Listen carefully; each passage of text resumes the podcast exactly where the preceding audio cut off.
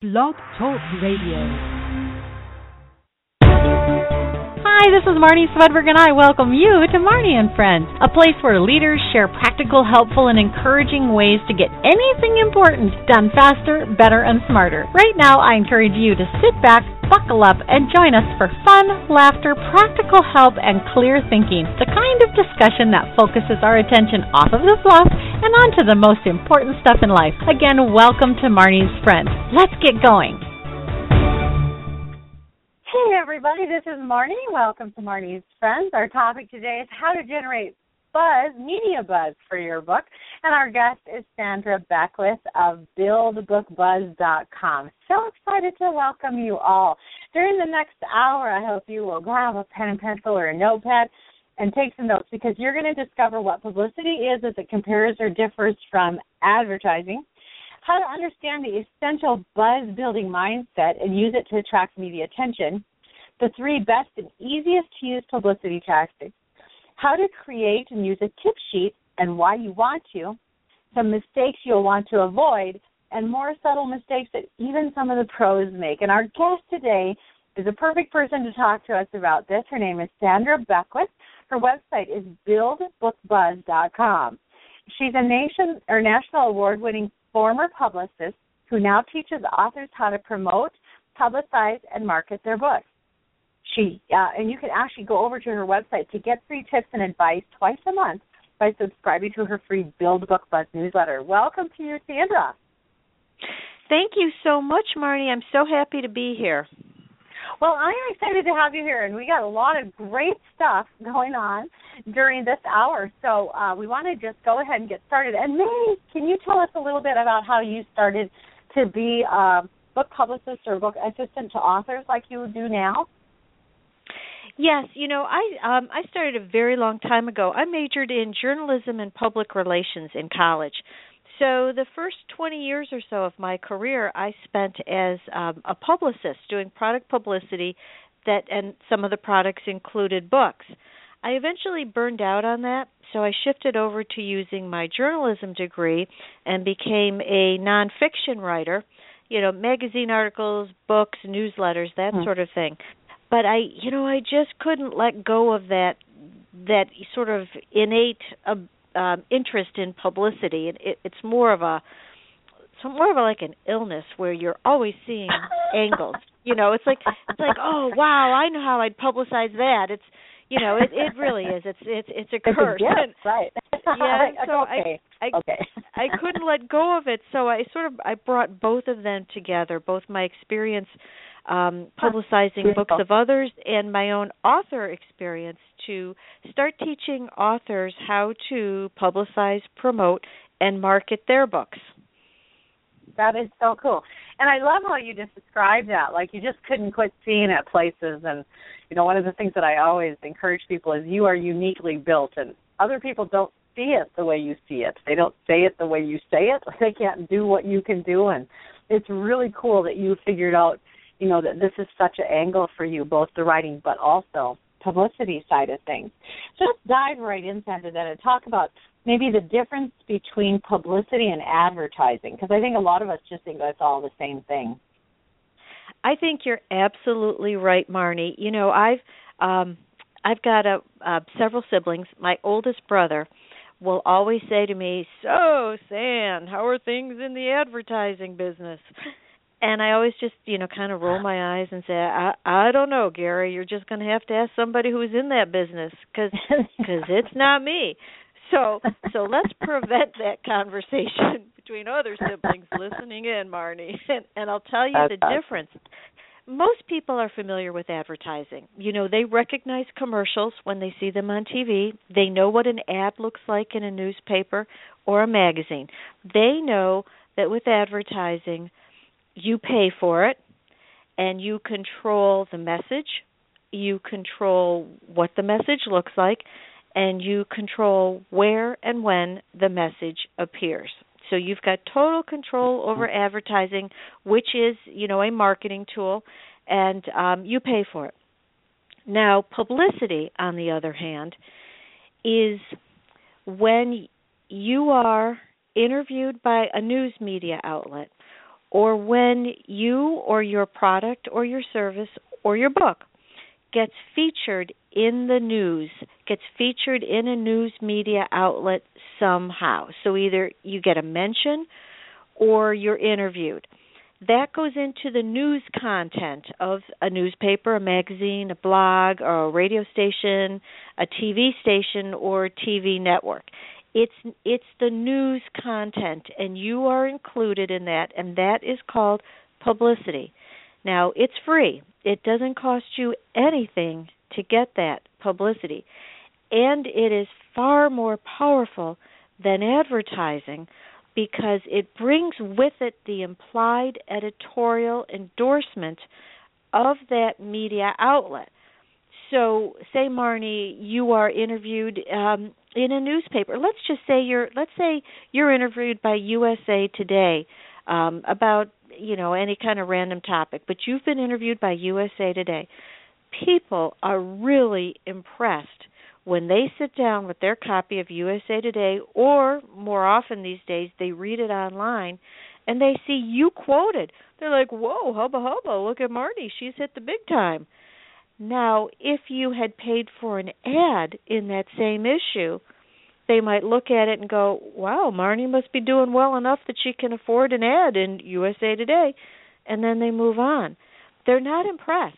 But when you're interviewed or say your book is mentioned, people are really impressed. And that's because they know that the media gatekeepers, who are reporters or producers or editors, they know that those people are select resources they work with to turn out a, a story or a segment. And so they're impressed. So it gives you that publicity gives you so much more credibility than you can ever get through advertising. But the downside, Marnie, is that you can't control it. Not only do you not pay for it, but you can't control it. You you know, you don't you don't even know if they're going to use the material from you that they said they would use. But if they do, um you're golden. And if they don't, you've really lost nothing but time. So, you know, that's the bright side of that. It's so true. Um, and and there are so many different ways we're going to talk about this all hour now. So you guys just get out your uh, notebooks. But um, there are so many different ways to go about looking for publicity, to go about positioning yourself to be something that someone in a position who is making the decisions about that wants to look at, wants to quote, wants to feature. And so it it is so important and I I agree with you. You know that people like I love how you said you know if they see your ad in USA Today they're like wow she's doing well enough she can afford that ad which is true. And that's funny I've never thought of that, that like that but that's true. But it's also true that that we have just you know we have ad blockers. Everybody has a subconscious ad blocker you know commercial turns the channel. You know I mean we just all have that thing that comes up in front of our face when an ad comes by and that is just not there with a news story. With a news story, an article, we're we're just we're very receptive to read what it is saying and to really hear it without that filter going on. Well, let's go ahead and talk about the um, the mindset then behind that. Absolutely. And you know, Marnie, I can tell already just by what you've said that that you are somebody who understands publicity, right? Yeah, I've done quite a bit, yeah you know that'll make this even more fun because you'll you'll ask really good questions. So good. Let's let's dig in then. So um, you know and what i want our listeners to know is is this mindset. And and here is the key to the mindset. What you need to know understand and embrace is that if you're an author you are an expert. And it mm-hmm. doesn't matter if your book is fiction or nonfiction.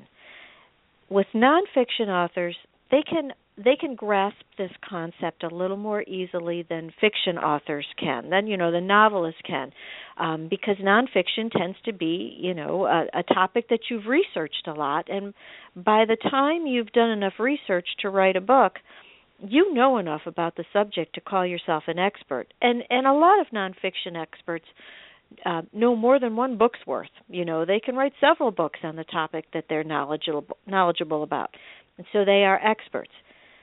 Novelists are can also be experts. Not only are they experts in how to write a, a good fiction book, but they also do a lot of research for the books that they write to make sure if their um, you know protagonist is in a certain profession they've done the research to make sure that they've portrayed that profession accurately they do research into settings a lot of times they do historical research all of which helps position them as experts on those various um, we'll call them nonfiction nuggets within their fiction uh-huh. manuscript. So the idea is that you are an expert and you need to use that expert status to get publicity for yourself and your book. So do you want to talk a little bit about how how to do that, Marnie? Yeah, let's do that. Well, when you think about um ex, you know, when you think about being an expert, the next thing you want to do is think about, well, what kinds of topics could I discuss with a reporter, you know, that that are generated from my expertise. And so you sit down and think about, all right, what do I know a lot about that a newspaper might want to write about, or a business journal might want to write about, or a magazine might, um, a trade magazine, for example, or that a radio talk show host might want to interview me for, or that a TV talk show host might want to interview me for. What kinds of topics coming out of my broader book topic would interest people in a shorter form than a book? And you sit down and you list that those topics.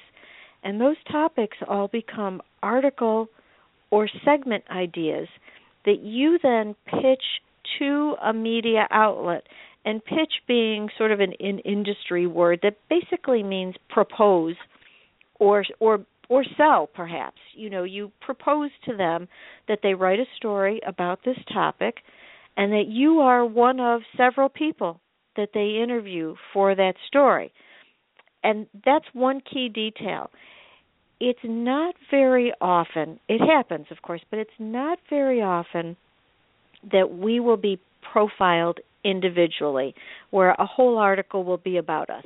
It does happen for sure, de- you know, depending on the subject, and it happens with alumni publications. You know, if you've got something big going on, there's a really good chance your alumni publication um, will profile you, and it'll be all about you and nobody else. But generally speaking, magazines and newspapers um, tend to write about topics um, more than people. Again, generally speaking, and we're not talking about People magazine, but generally speaking, they will write more about topics than individuals. And even when they do write about individuals, they will interview other people about that in, individual. You know, they will get other input from people who know the individual to help round out the character so that they're getting information from more than one source, that source being the individual or the author. So um, they write, but like I said, they tend to write about topics, and so you want to help them write about that topic by not only proposing that they interview you, but also giving them names and contact information for other resources that could contribute to that article, or perhaps if you're talking about a TV talk show, you know, maybe another person who could be a guest on the same show as you so that you've got two different perspectives on the topic, which then makes it a little more interesting for viewers and listeners. So you use that expert status to pitch story and segment ideas that will use you as an information source and put you in the media spotlight in a big way or sometimes a small way. It just depends on the nature of the story. And I bet that rings true with you, Marnie. Yeah, absolutely. Now, when you're pitching, so when you're pitching a story, it's a little different from pitching yourself. Um, now you're pitching a broader picture, which is uh, much better. Uh, I don't like a radio news radio interviewers like myself or if you're trying to get on a TV show or into a newspaper, the last thing we want to have you send over is something like, um, I have a new book. uh, I'm sure you'll want to interview me. Um, no, that doesn't qualify. You have to really give a topic, and I love that advice. When you when they're sending, and are we going to get into this a little bit more later when they're like they're, when they're sending an email um, with pitching their idea? Do you have a topic line, a subject line that you find works good on the topic category? Let's talk about that now. And that is a great question. What's the subject line of your email message when you're sending a pitch? You know, it depends on who you're you're sending it to. Um, you know, whether again, whether it's you know radio, TV, newspaper, or even a blogger, it, it, you'll vary it according to um, what they use. But somewhat generically, you might say something like story idea colon so that right up front they know that you've got something that may, might make their job easier. So for for print, it would be a story idea. For um, for radio, you might um, call it an interview idea, and for TV, depending on what you've got, it might be a segment idea. So set it up that way so that they know then immediately what's in that email to follow and then have a very brief discussion, uh, a description. I mean, um, something that's attention getting, um, but not over the top, but something that makes them think. For it makes it gives them two bits of information. One, it tells them what the idea is, but two, it tells them in a way that's attention getting enough to keep them reading on. So, um, uh, you know, I'd have to think what would be an example that we could give.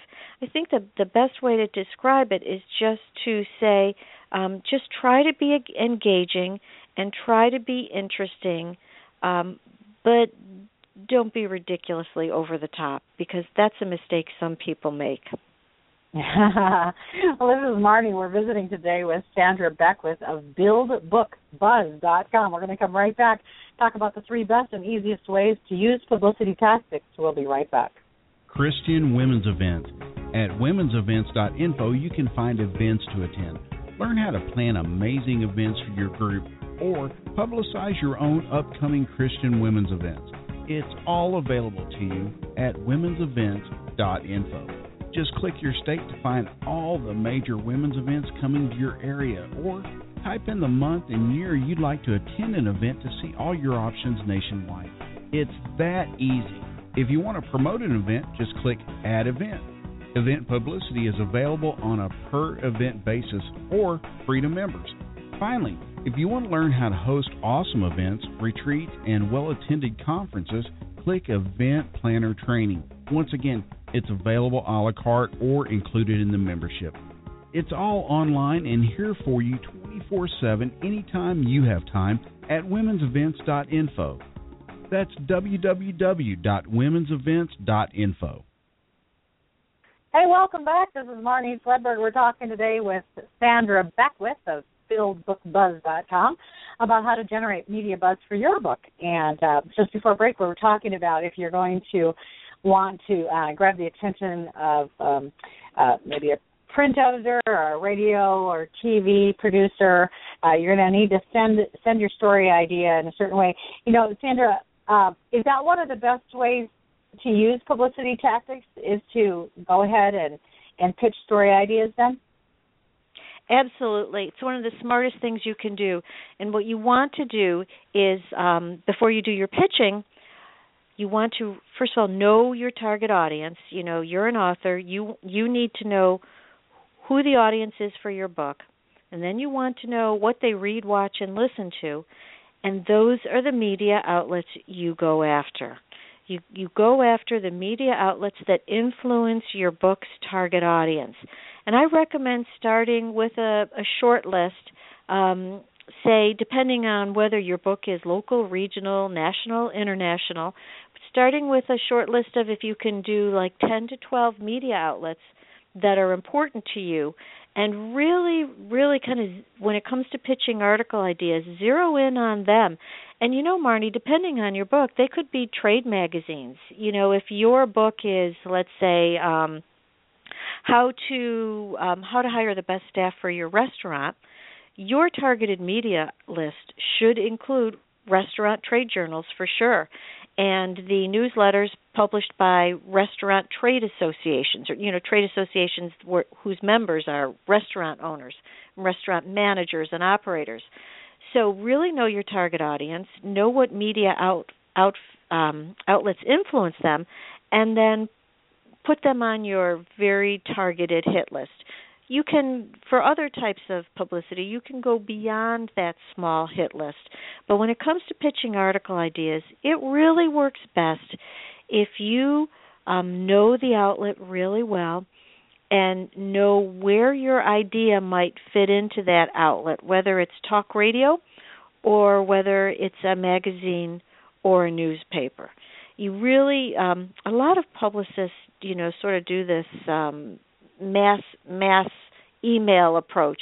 They work with a very big media list and they send the same article or segment idea to all of them, hoping that it might stick. You'll be far more successful if you really customize your activities. Sandra, I'm so glad you brought that up. I was sitting here thinking, what really is frustrating for me is when I get these blasts that aren't personalized at all to the show. They have no idea I mean, even if they know that I don't do that kind of a show, they still include me because I'm on their mailing list. And you know what that causes me to do is to not look at any of what they send me because I just don't have time. Uh, so I just go for the ones that are more targeted, that are directly addressing the types of topics that we interview. Those are the ones that get opened, which is back to the subject line again. Why it's so important to tell what you're going to talk about in your subject and to go forward. And and I agree too that it's really important to target it down, to narrow it down. And I love this approach. Instead of just doing like a press release, this is actually a service to them where you're actually thinking through the article or the story idea for them a little bit. And you don't want to be too ownership on that, but at the same time, they can tell that you've thought about them instead of just pitching something to the masses, and it, it does make a difference. Right, and the you know the one key point here too is um, journalists are busy, and on the newspaper side in particular, um, they're losing staff on a day-to-day basis, but yet they still have to put out that newspaper, both print and online. So they have to generate content with fewer and fewer people. The the easier it can you make it for them to do their job, the more likely they are to act on your idea. So really focus on helping them do their jobs and you will make a journalist friend. Um, sidebar to that, before I forget, I want to point out that because newspapers in particular have shrinking staffs, they are now using more content from outsiders like us, particularly content that they don't have to pay for. So there are more opportunities for us to um, write our own articles and write our own columns and get them into newspapers than ever before. Um, but you really have to do it. You know, you really have to know what you're doing. You can't just send them garbage because it won't get used. But if you can write in a journalistic style, you've got opportunities there. And so that's just a little sidebar. Right, and and you know, from my perspective, and I know, like working with Dan Janal PR Leads and different things like that, when when you write when you write the entire media pitch as if it's a story ready ready to be published, then that gives them two opportunities. Well, actually, three opportunities. Number one, they can say, "Sorry, not interested." Number two, they can say, "Love it." I'm just going to use it. Or number three, they can say, "What a great idea! I didn't even have that on my radar, or it's on my radar. I was working on it already. I want to include some of this information." And so, really, you've got the biggest chance possible to be published. And sometimes, if you, like you just said, if you craft it right, it's just going to go in exactly the way you sent it, which is truly astounding. really, an opportunity. Right, and one key point here too that I encourage authors if you've got um, let's say a national audience for your book and i think most authors do to tell you the truth national or even international i always recommend that they start locally with their publicity efforts first. And i, I recommend that for a couple of reasons. One is um, let you get your feet wet and let you get comfortable with the idea of being interviewed. You know you you're sort of testing your voice um, in a smaller way where where if you make a mistake it will do less damage Um, another reason is it helps give you the practice that you need before you hit the big stage for media interviews. And the other thing here too is that it helps you test um, pitches, ideas. What what's sticking? What works? What is resonating? And what falls flat? Then you can then you can you know sort of jettison what falls flat and um, refine what's working and take that out to a larger stage and see if you can get some attention. So use your own backyard really as as your own training ground as as you um, flex your publicity muscles. Love that. I'm thinking of two things there. First of all, even if you have an article that comes out in a local paper, if they give it more of a national um, slant to the article, which is not up to you. And we're back again to the publicity point instead of the advertising, which when it's publicity, you aren't in the driver's seat. You just get to ride along wherever that uh, media outlet is taking you. But if they do happen to um, slant the article in a national way, it's possible that it could get picked up by the AP or some and get additional mileage far beyond your local um, news outlets. So don't don't rule that out. The other thing is that I was thinking of if you've never done it before, a blog tour is a wonderful way to begin because they're very inexpensive.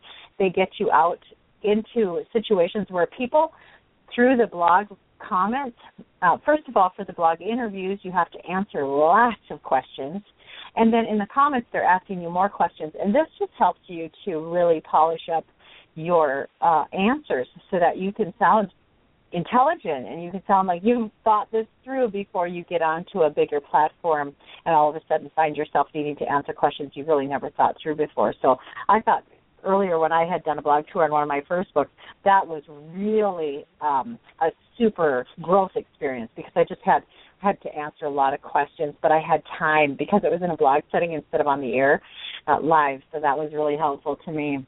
What's another uh, good or easy to use publicity tactic? Well, let me just backtrack one minute to the blog tour. Sure. Um, another name for that is Virtual Book Tour, and I have a free report on um, called Virtual Book Tour Basics that listeners oh, can cool. download. Yeah, it's just go to buildbookbuzz.com and slash. So it's buildbookbuzz.com slash and then virtual hyphen book hyphen tour hyphen basics.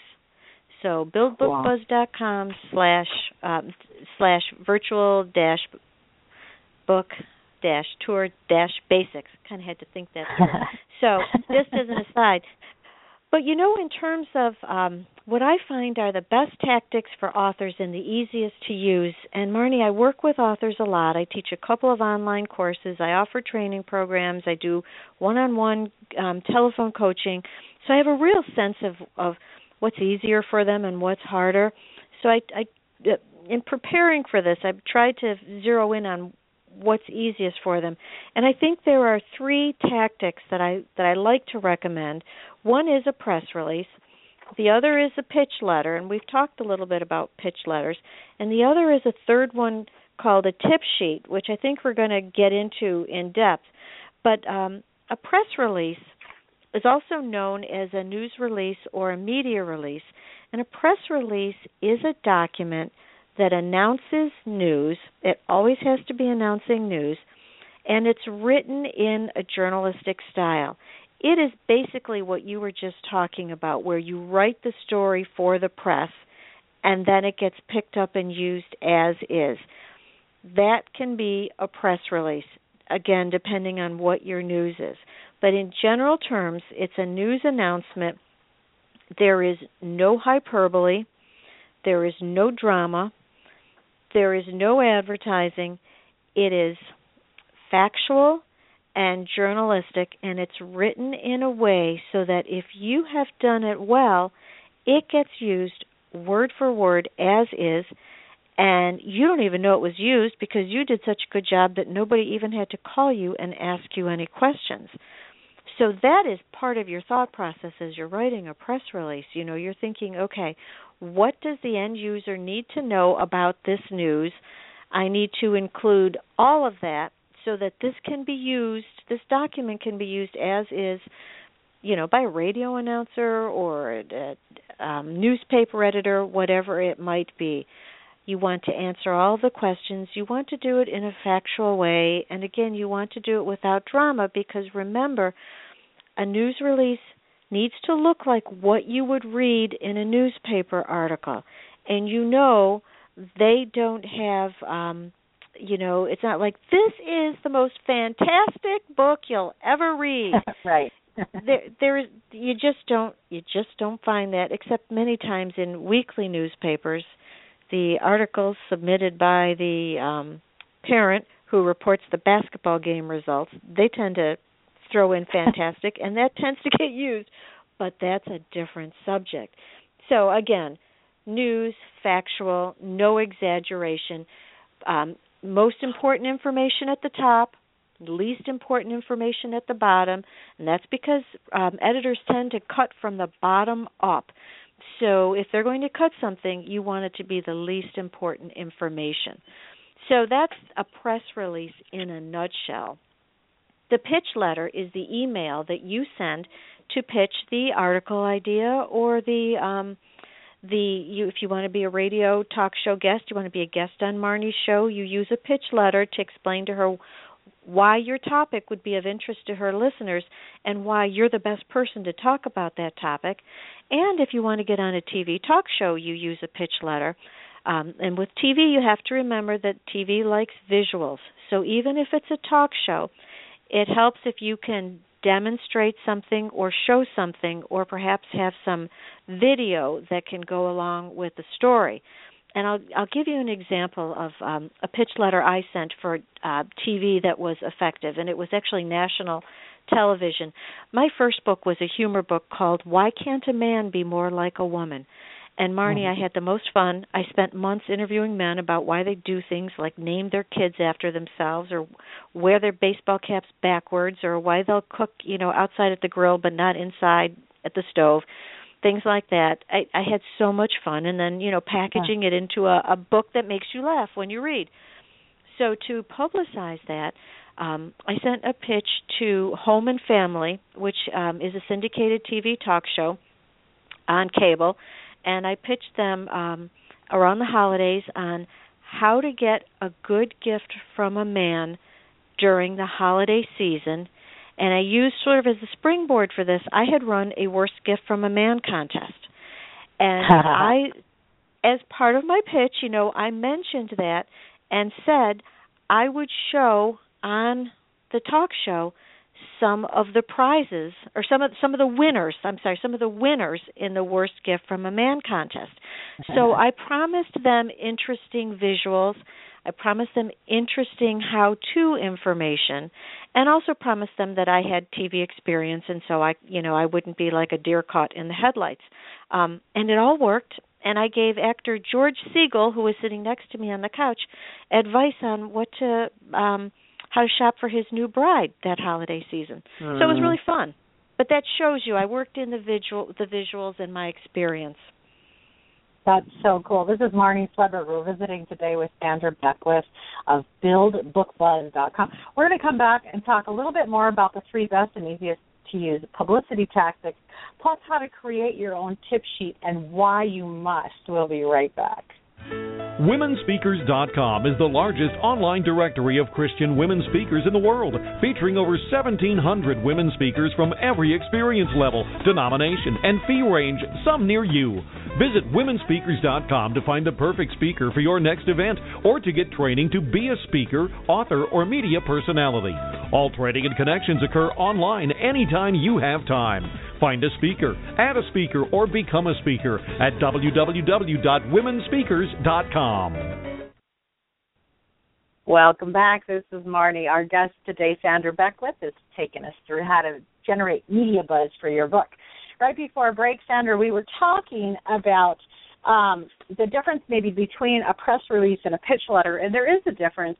What I've been noticing in the past few years is that the press releases that include more like a story, even though they're written definitely, uh, you never would say uh, first person in these uh, press releases. But if you will write that press release just a little bit more like a story would be written, um, they're getting used and they're getting picked up sometimes by real big papers. And like you said, it's a lot because they have a lot of, you know, the more information they have on their site, the more Google finds them, the more hits they get. And it has to be great content. And so they're really looking for great content that matches with what's going on in people's minds that day, uh, that week. And you just, if you can really do a good job on that press release, take almost your pitch letter idea, turn it into a press release.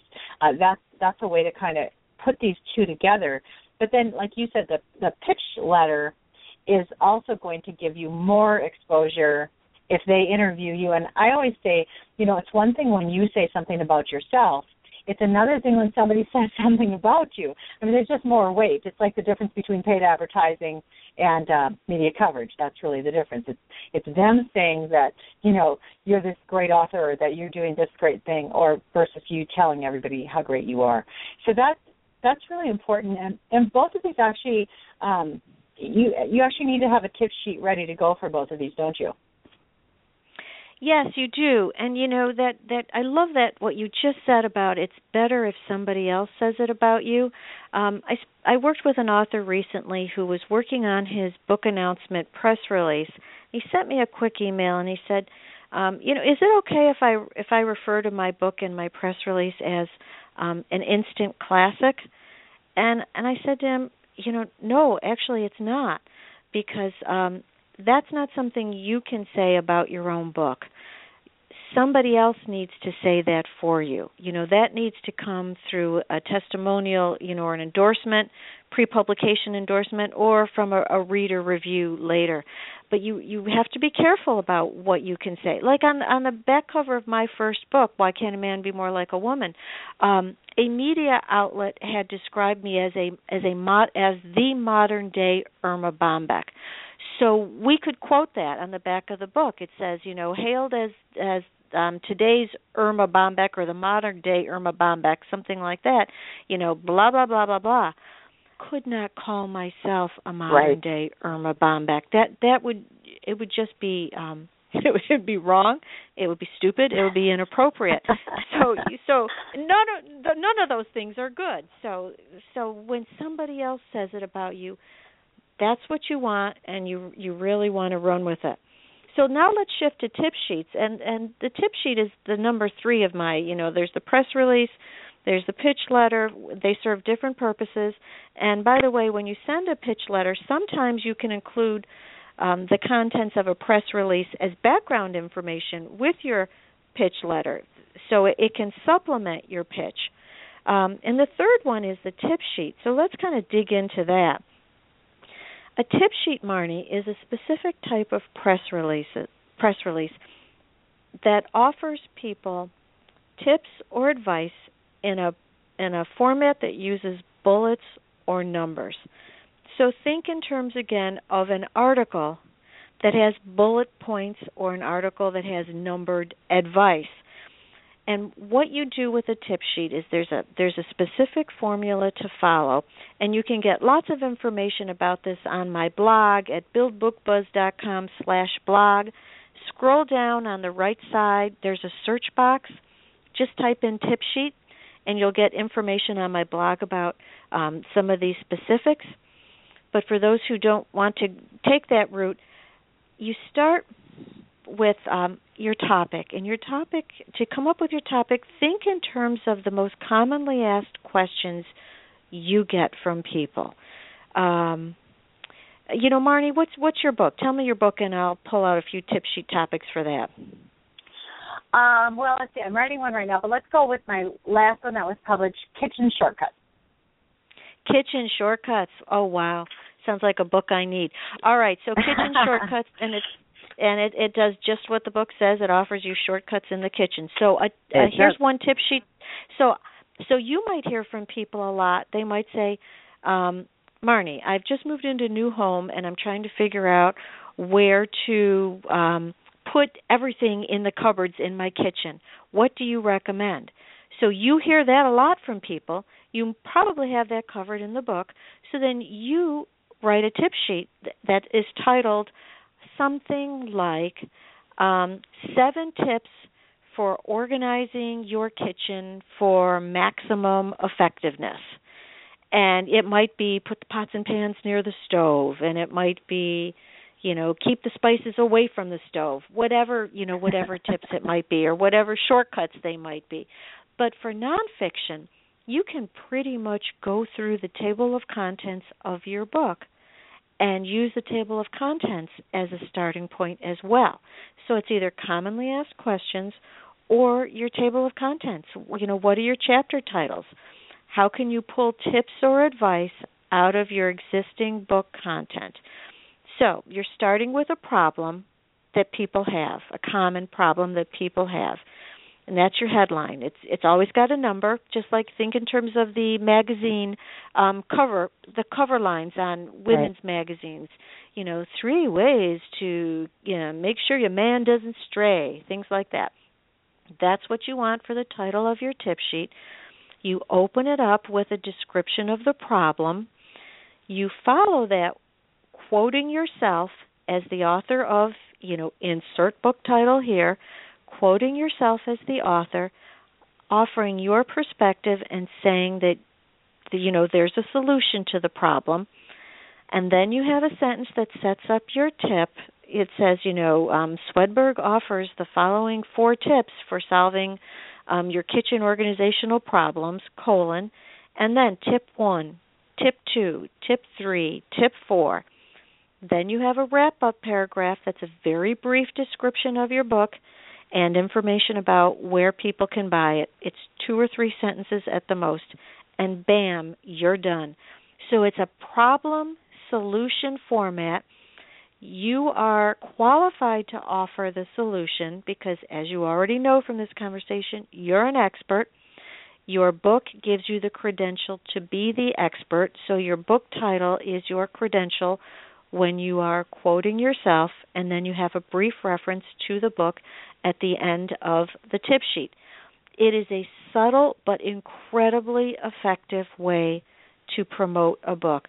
Marnie, I spoke about um, oh, platform building at the University of Wisconsin Writers Conference a few years ago, and I, I did the um, lunch keynote on platform building, and one of my tips was to um, write and distribute tip sheets after lunch, one of the audience members came up and he said, "I just want to thank you so much for mentioning tip sheets." And I said, "Well, I'm, I'm glad you found that useful." And he goes, "Well, you know, actually, I'm a lifestyle editor at the Chicago Tribune, and we right. love tip sheets. We use them all the time, and we wish people would send us more of them. So he, so anything you can do to get authors creating tip sheets." makes my job easier. So it was wonderful validation, uh, but, they they work. They absolutely work. So based on that, do you have questions about tip sheets, Marnie? I have some input here. I'm so glad we're talking about this because I can't tell you how many people pitched the show, um, this radio show, and their list of questions that I should ask them during the interview always start with the same one. Why did you write this book? Uh, blah blah blah, and then it goes on from there. And and honestly, um, when people have you on their show, when they're interviewing you for a newspaper ad, they that's maybe going to be included somewhere inside. Like I did start that with you, but that's really, I mean, everybody has a reason for writing the book. That's really not the news. That's really not why they're going to have you on. They're going to have you on because of what you just said. One of the most common questions that people ask about your topic what is the greatest need of their audience? What's going to keep somebody from not turning to a different station when they're listening to this one? It's because what Sandra's sharing is so important to you that you have to stay and you have to hear the rest of this instead of going and listening to the music on the other station or to something else. And that's what every editor, that's what every producer is looking for is something that's going to hold the attention of their audience in a very crowded marketplace. And if you can't do that for them, then they can't they can't support you. That's just that's the bottom line. They have to keep people's attention. When when and how do you actually use these tip sheets uh, once you get them made up? Yeah, great question. Um, you use them in many different ways. Uh, you you send them out to media outlets and you've got your you know your handcrafted list but this is something that often has much broader appeal. Like in your case if we're talking about kitchen shortcuts you would want to send your tip sheet to the um, living sections of major daily newspapers all over the country for example. You probably would want to send yours to consumer magazines that um, uh, have a slant toward um, home or nesting, you know, that sort of thing. Like, you know, House and Garden or House Beautiful, something like that. Metropolitan Life, if that's still even published. Um, so there are the media outlets that run content on that topic. That's that's number one. And you you've got your handcrafted list, but you can also get wider distribution by using paid press release distribution services. And um, one of my favorites is e-releases, and I've got a uh, a graphic for them again on my blog on my blog buildbookbuzz.com slash blog. Um, I've got a link to that in the right side of the page. Um, another one that I like is PR Web. Both of those are paid services, and you want to use a paid service because they are the only ones that send your press release out to the press. There are free um, press release distribution services, but they just house your content on their site. They don't send it out. They house it, and then you have to hope that a journalist comes there and finds it and uses it. And stranger things have happened, quite honestly.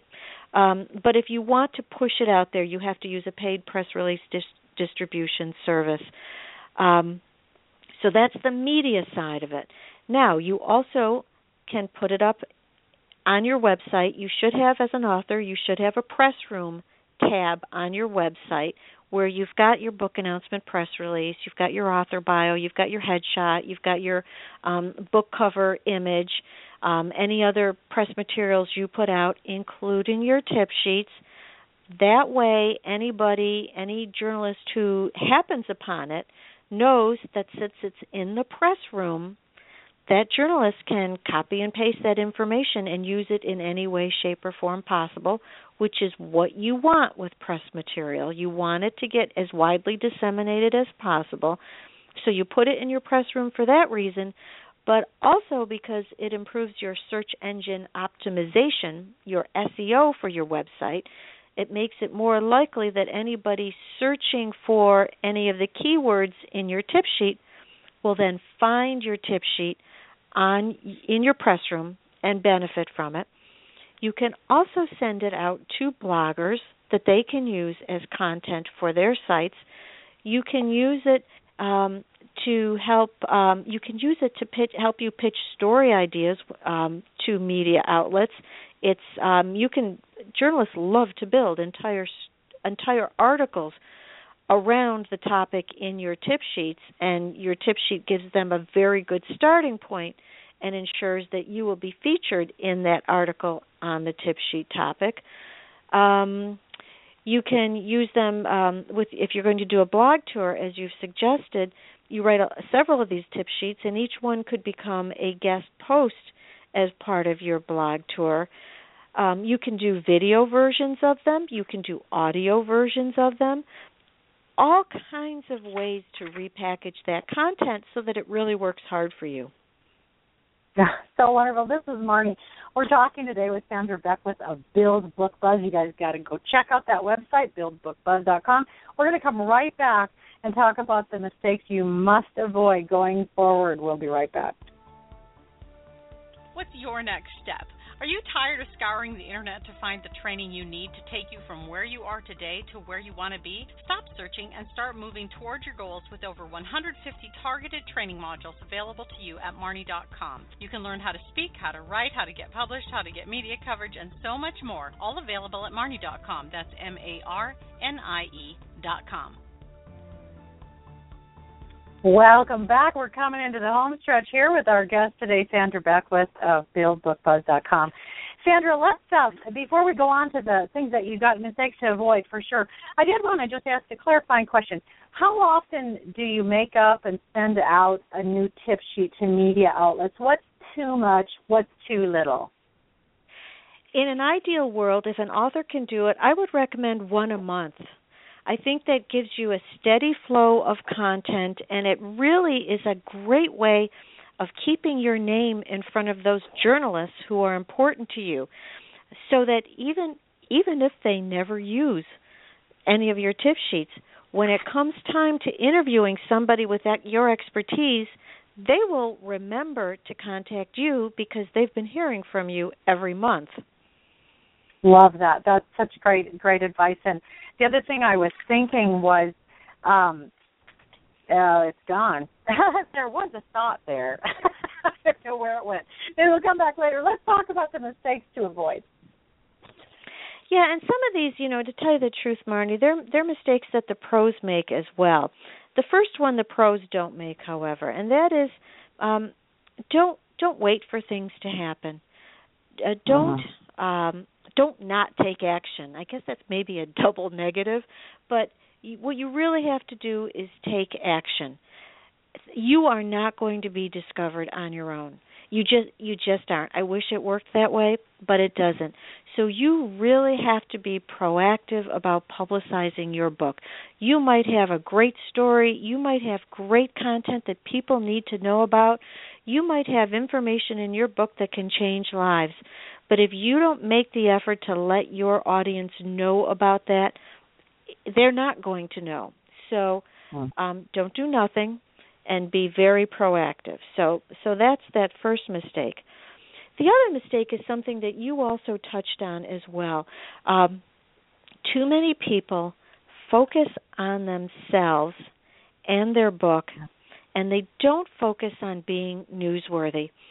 And a, a key point I want to make that that you triggered in something you said earlier is, um, in spite of what you might hear from a lot of so-called marketing experts, when it comes to publicity, you are not the product.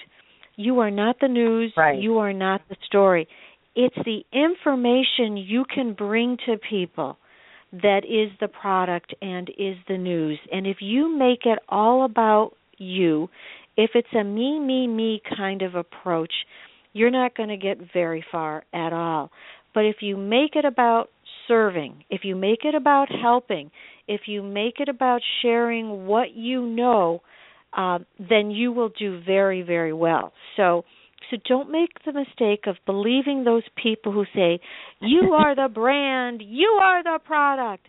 When it comes to creating your author website, yeah, you got to have some branding going on, but when it comes to communicating with the press, it's it's just not all about you cuz cuz they just aren't interested. You know, your mother is, but they aren't.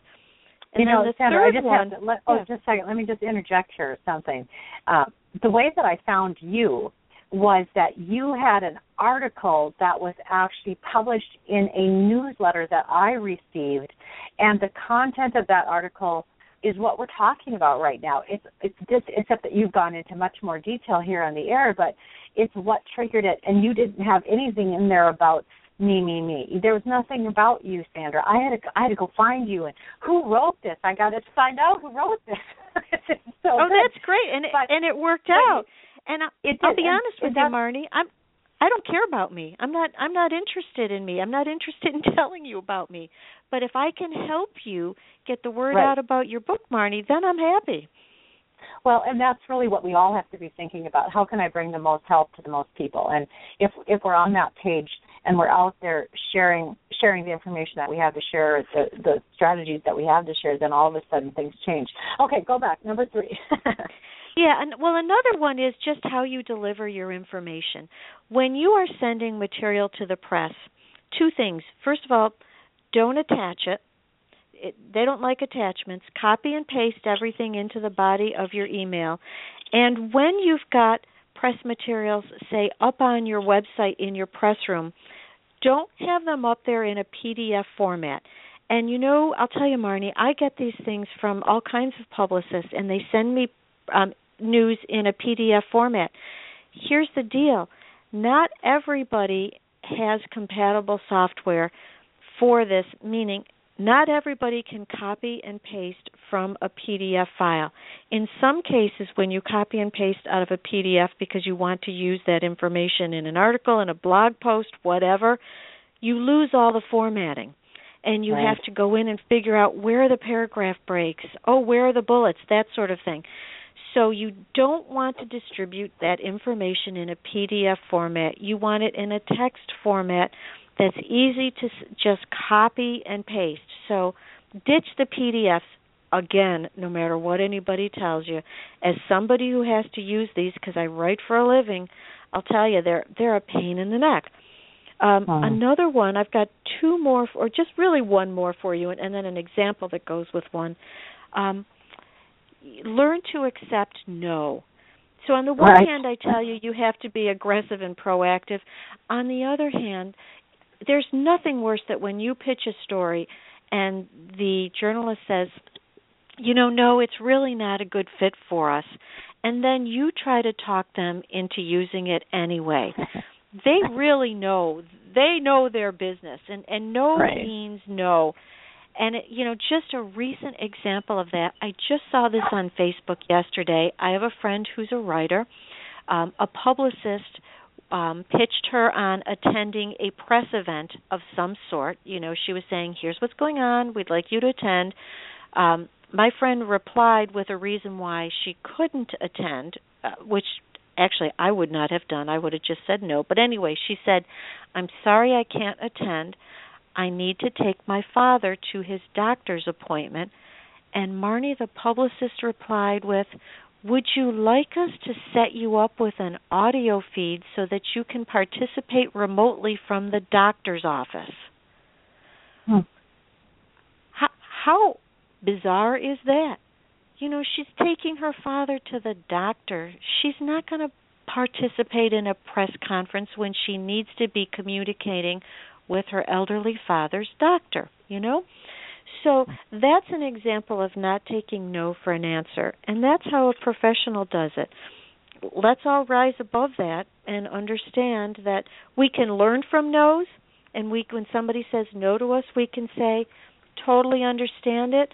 Um is you know is there a way um uh what idea would you use that I might be able to help help you with or something like that you can perhaps turn it into a learning experience but you do need to accept the no Hmm. What are some subtle mistakes that even the pros make? well that's one of them the pros the pros um are the pros are not good at accepting no that's one of them the pros also use this PDF format. That's one of them. But the biggest mistake the pros make um, is this mass audience, this mass market approach. They don't take the time to get to know the journalist and what that journalist covers, or they don't take the time to get to understand the media outlet and where their client would fit into that entire media outlet's plan. So they pitch very very generically and not Hmm. specifically and and they lose out on a lot just like you said you know you tune them out and you might have tuned out a couple of really good great Right. guest ideas for you but because those people don't they don't know really who they're sending these ideas to um you've learned to just automatically delete them Yeah, Yeah. well, they don't even come into my main bin. They just go into a separate box because I already know, you know, if I have time and I need a guest, I'll maybe go through there. But we get so many, you know, so many pitches that you don't you don't necessarily need to go through every pitch. You know, you can you can just take the top ones. You know Right. you guys, we are out of time. This hour just flew by, Sandra. What a fantastic guest and just great content. Thank you so much. Thank you i'm so glad you found me this was really fun Well, and I'm just so proud of you doing what you were created to do, and you obviously are very good at it. You guys want to go check out her website, buildbookbuzz.com. That's buildbookbuzz.com. We've been visiting today with Sandra Beckwith, and go check that out. Thank you for joining us for How to Generate Media Buzz for your book, and we'll see you again next time. Have a wonderful day. Bye bye.